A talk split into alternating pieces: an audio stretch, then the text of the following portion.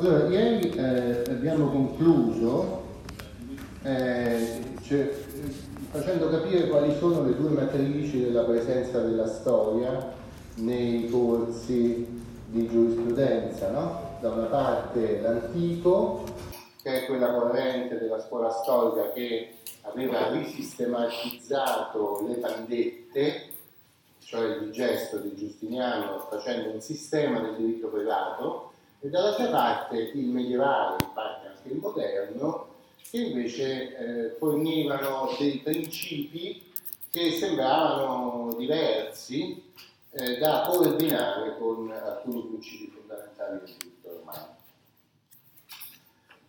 Io ho fatto questa apertura nella prima lezione perché questo sarà un po' un tema ricorrente durante il nostro studio, nel senso che il, lo studio della storia non si limita soltanto a ricostruire le cose che sono accadute, cioè a leggere le fonti che sono sopravvissute e in base a queste fonti a dire le cose che sono successe.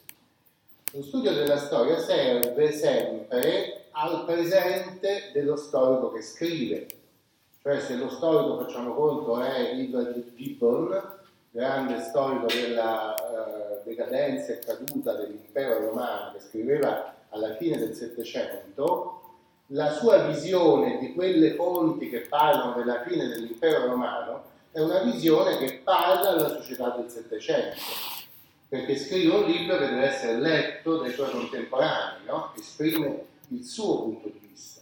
Se la storia del diritto romano nel Medioevo è scritta da Savigny, nel, a partire dal 1815, ovviamente è una storia che serve alla Germania della prima parte dell'Ottocento.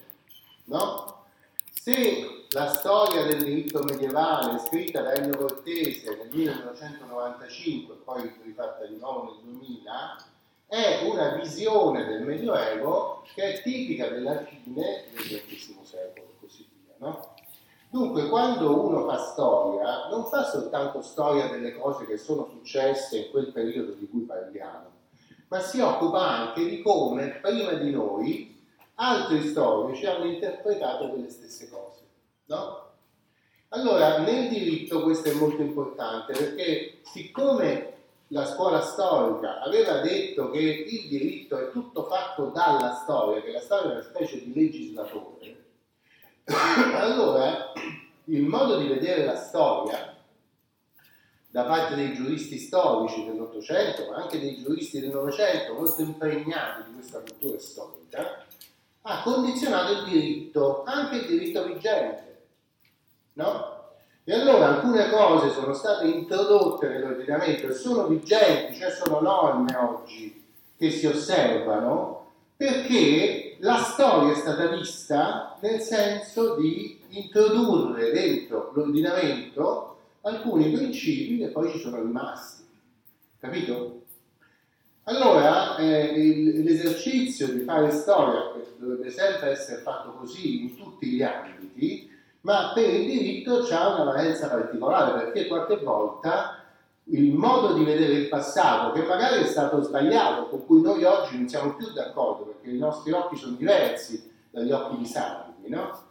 Il modo di vedere il passato ha condizionato il diritto e il diritto è rimasto vigente, non è stato più abrogato. E quindi noi osserviamo determinati principi perché uno storico dell'Ottocento, in particolare Savini, che è stato molto influente, ha visto per esempio il diritto romano in un certo modo e quindi ha fatto introdurre prima della pandettistica e da lì in alcune codificazioni dell'Europa continentale certi principi che lui pensava di aver visto nel diritto romano, no? E però magari se noi lo guardiamo, quel, quello stessa fonte che lui aveva letto, oppure troviamo un'altra fonte che lui non aveva trovato, scopriamo che in verità le cose non erano come pensava lui. Quindi noi, se fossimo semplicemente alla facoltà di lettere, diremmo la nostra visione dell'antichità è un po' diversa rispetto a quella di Savini. Ma siccome siamo a giurisprudenza, il problema è che sulla scia di quello che pensava Savini, l'ordinamento è stato trasformato. Quindi noi dobbiamo avere da una parte uno sguardo come storici, come quelli della facoltà di lettere, ma dall'altra da giuristi, cioè essere consapevoli che quello, quel meccanismo giuridico, anche se nasce da una visione un po' sbagliata della storia, tuttavia è rimasto vigente. Va bene? Quindi vedrete che durante il corso molto spesso faremo riferimento da una parte alla storia, cioè alla ricostruzione del passato, e dall'altra alla storiografia, che significa scrittura della storia, cioè a come prima di noi queste storie sono state scritte con una mentalità diversa dalla nostra. Perché? Perché questo ha rilevanza nella formazione di un giurista che guarda all'esperienza storica. Va bene? Capito? Mm? Quindi cercate di accorgervi durante le lezioni e anche nella lettura del libro, perché Cortese questa cosa non la dice esplicitamente, però la fa di fatto e dice, eh sì, si pensava che e cambia poi, no? Capito? E quindi dice quello che si riteneva fosse così, invece non era così. Mm? Per esempio, la contrapposizione fra diritto romano e diritto germanico, che è tipica dell'Ottocento perché serviva in quel momento particolare in cui da una parte c'era una tendenza ad un diritto molto individualistico perché c'era la rivoluzione eh, industriale, il capitalismo, la borghesia, si voleva che ciascun individuo fosse padrone di se stesso, libero, no? liberalismo. Ma dall'altra, proprio la rivoluzione industriale aveva creato delle tensioni terribili dal punto di vista sociale. Quelle tensioni che hanno fatto nascere il marxismo, per esempio, no? E quindi si diceva, sì, ci serve questo individualismo che noi troviamo nel diritto romano, quindi si era un po' forzata la lettura del diritto romano per farlo diventare ancora più individualista di quello che era, però d'altra parte la nostra tradizione germanica ci dice di non esagerare con l'individualismo, dunque contratto di lavoro, assicurazione obbligatoria, associazioni di tutela dei lavoratori e così via, cose che per il diritto romano non sarebbero state possibili. Allora si ricostruiva la storia a blocchi, diritto romano contro diritto germanico, perché serviva a chi scriveva la storia, cioè alla società dei giuristi dell'Ottocento. No?